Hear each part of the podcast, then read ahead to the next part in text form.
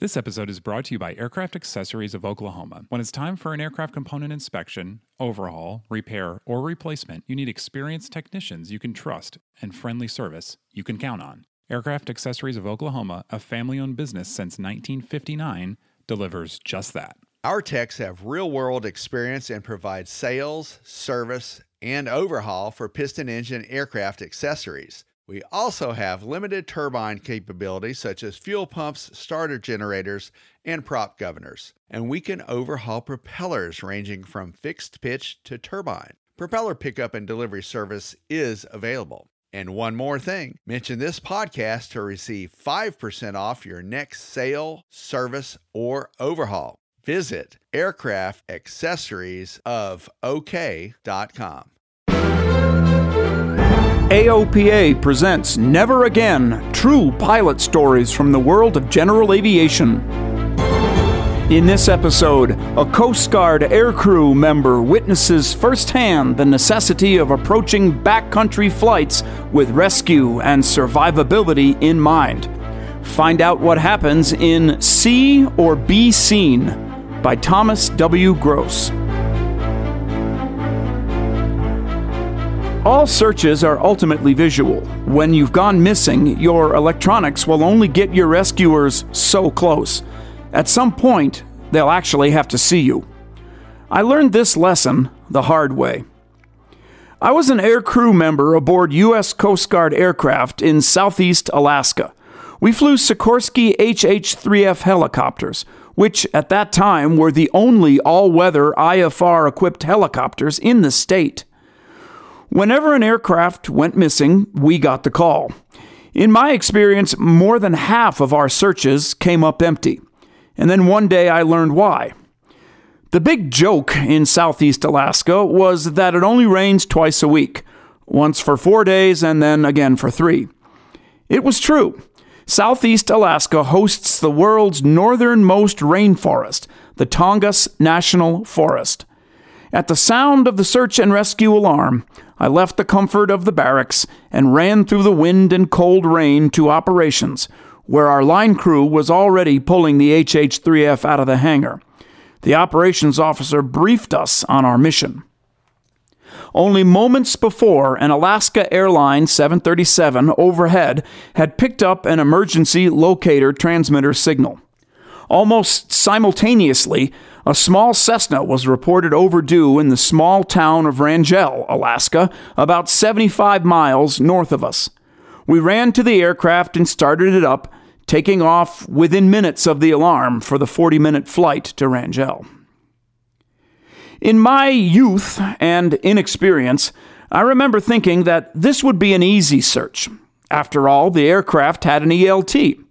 Electronic locator transmitters had been required on all U.S. registered aircraft since 1973, after a highly publicized and unsuccessful search for U.S. Representative Hale Boggs, whose aircraft had disappeared in Alaska. Originally just a beacon that searchers could home in on, the ELTs have become much more sophisticated, transmitting data on the aircraft via satellite. But back then, an ELT was just a screeching sound in your headset. In Coast Guard aircraft, we had an automatic direction finder, or ADF, which, when tuned to 121.5 megahertz, would point to the source of the beacon. We could follow the needle to the site of the crash. We arrived at Wrangell and flew just offshore. Immediately, our ADF picked up the signal that we heard in our headsets. The needle pointed to a hillside just northeast of town. As we approached the hillside, the needle started swinging wildly. When we flew offshore again, the needle settled down. We approached the hillside again, and again the needle swung erratically, pointing to no single position. We realized then that the ELT and the ADF were of no further use to us. We had to start searching the old-fashioned way, by sight alone. Our target was a Cessna 150. The pilot had just flown 100 miles from Sitka, Alaska, landed at Wrangell, and then took off again without refueling for a quick sightseeing hop around town. He never made it back. The Cessna was painted green and white. In a cold, steady rain, we were searching a 4-square-mile hillside of tall timber for a green aircraft in a rainforest. That's when the reality dawned upon me that we were searching for an aircraft, perhaps with survivors, that lay within close proximity but was perfectly camouflaged. We moved slowly back and forth across the slope in a track line search pattern designed to maximize our likelihood of seeing the target. Unlike a search over flat terrain, due to the thick timber and heavy undergrowth, we could not look out at an angle, but could only look straight down, with the gray sky reflecting off the many puddles in the muskeg below. We searched all afternoon. We landed at Wrangell, refueled, and took off again with a night sun searchlight mounted under the aircraft. We gave up near midnight, with plans to start again at first light. The following day, around noon, our other crewman, Billy, saw something. "Hold," he said into his mic. Looking straight down, we could see a large white number silhouetted against the muskeg. We did not see the aircraft, just one large number. Billy hoisted me down through the thick branches, using all 200 feet of the cable on the drum. I felt like I was entering a forbidden place, like an ancient tomb.